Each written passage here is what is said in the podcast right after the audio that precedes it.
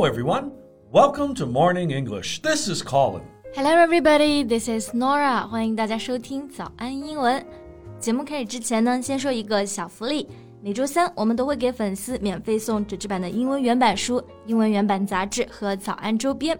微信搜索“早安英文”，私信回复“抽奖”两个字就可以参与我们的抽奖福利啦！很多奖品花钱都买不到。Yeah, we have carefully picked out these materials. They are very, very good for learning English. If you can persist in reading one book, you will surely be able to speak English at a higher level. So go to the WeChat official account for the lottery right now. Good luck to all of you.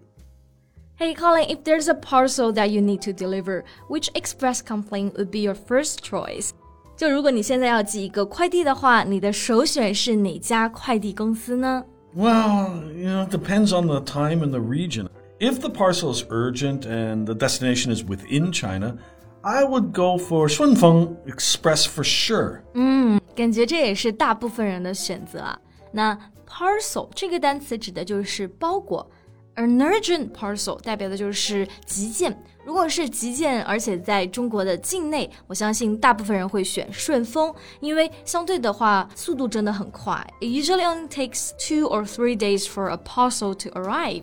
Yeah, but if it's outside China, then probably some international expresses like DHL or Federal Express are faster. Mm, right.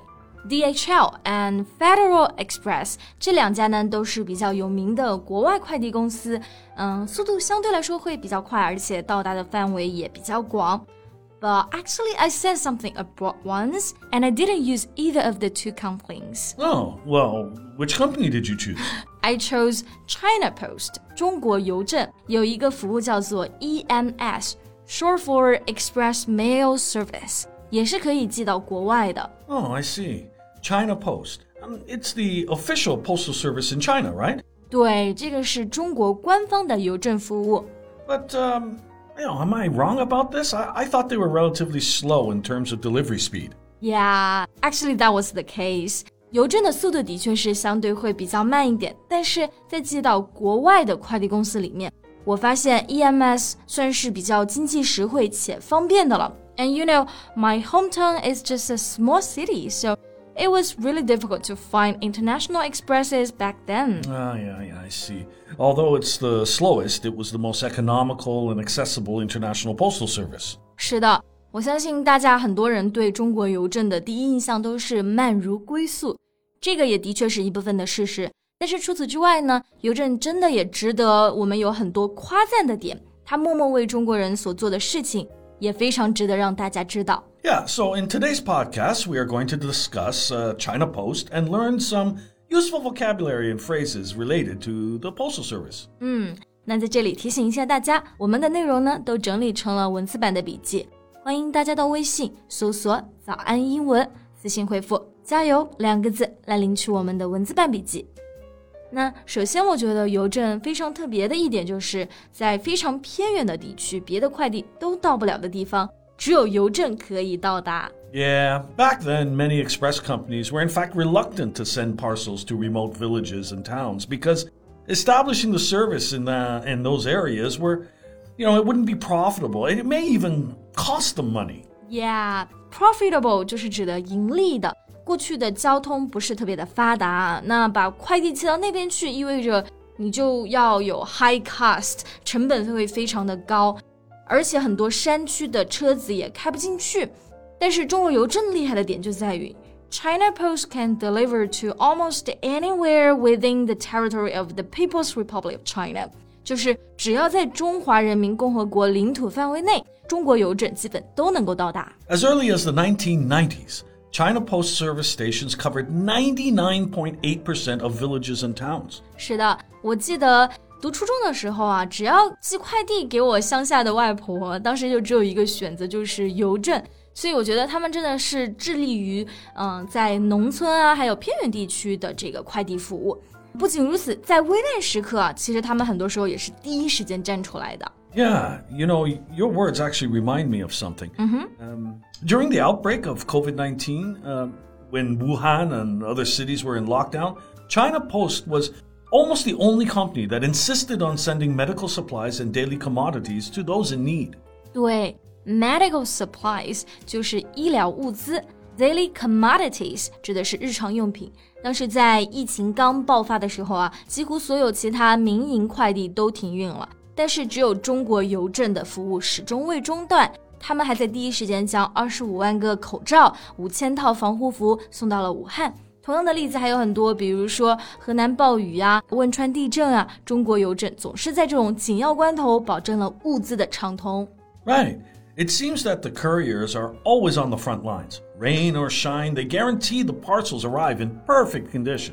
是的，那这里有一个单词要注意，快递员英文是 courier。a person or company whose job is to take packages or important papers somewhere。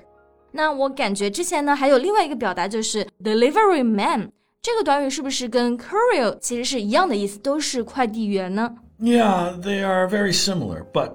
Um, a delivery man can also mean the person whose job it is to deliver food to you. Mm -hmm. In Chinese, 外卖小哥 Yeah, yeah, yeah. I see. 所以不仅仅是快递员，其实这个单词也可以代表外卖小哥，或者呢，你也可以说的更具体，a food delivery man. Exactly. But both delivering packages and food are not easy jobs. Several media reports have featured customers insulting couriers for delivery delays. Delivery delays 就是快递的延迟啊。Insult 是辱骂的含义。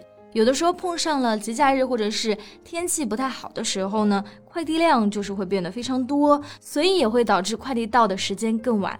其实这个是一个非常需要被理解的事情，但是呢，曾经就有几家媒体都报道过消费者不能够理解包裹延迟到达，然后辱骂快递员的案例。You know, it's quite disappointing to read news like that. Yeah, well, we should all be more understanding and tolerant towards couriers. Often they are not the ones to blame at all. 对，没错，相互尊重真的很重要。同样，我们在抱怨啊中国邮政很慢的时候，我们应该也想到，其实他们不管山高海阔，总能够让我们的快递安全到达，这件事就很了不起。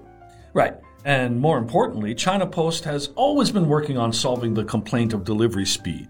Yeah, complaint 这个就可以指顾客的投诉。比如说你要对某件事情进行投诉的话，就可以说 I like to make a complaint about something. Yeah, if it's uh, to file a complaint, then it's usually a very formal one that you submit to a court. You're doing this to claim legal rights against another. 嗯，file a complaint 这个搭配就会更正式一些，表示的呢是想要跟法庭提出投诉、申诉。 那中国邮政呢，其实一直在尽力解决他们顾客在抱怨速度慢的这个问题。Right. Now, many routes for drones have been built. They have also announced recently that in many cities, consumers can enjoy the next day or even the next morning delivery experience. 嗯，是的，drone 就是无人机。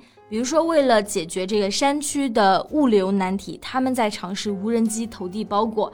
而且在很多城市呢，他们也推出了这个 the next day delivery，就是说次日达或者是次日早上达的极速体验。Exactly.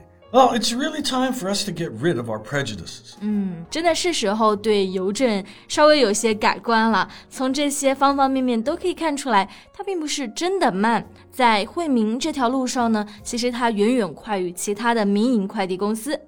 好了，那么今天这期节目呢也聊到这里结束了。最后再提醒一下大家，我们今天的所有内容呢都整理成了文字版的笔记，欢迎大家到微信搜索“早安英文”，私信回复“加油”两个字来领取我们的文字版笔记。Thanks for listening, everyone. This is Colin. This is Nora. See you next time. Bye.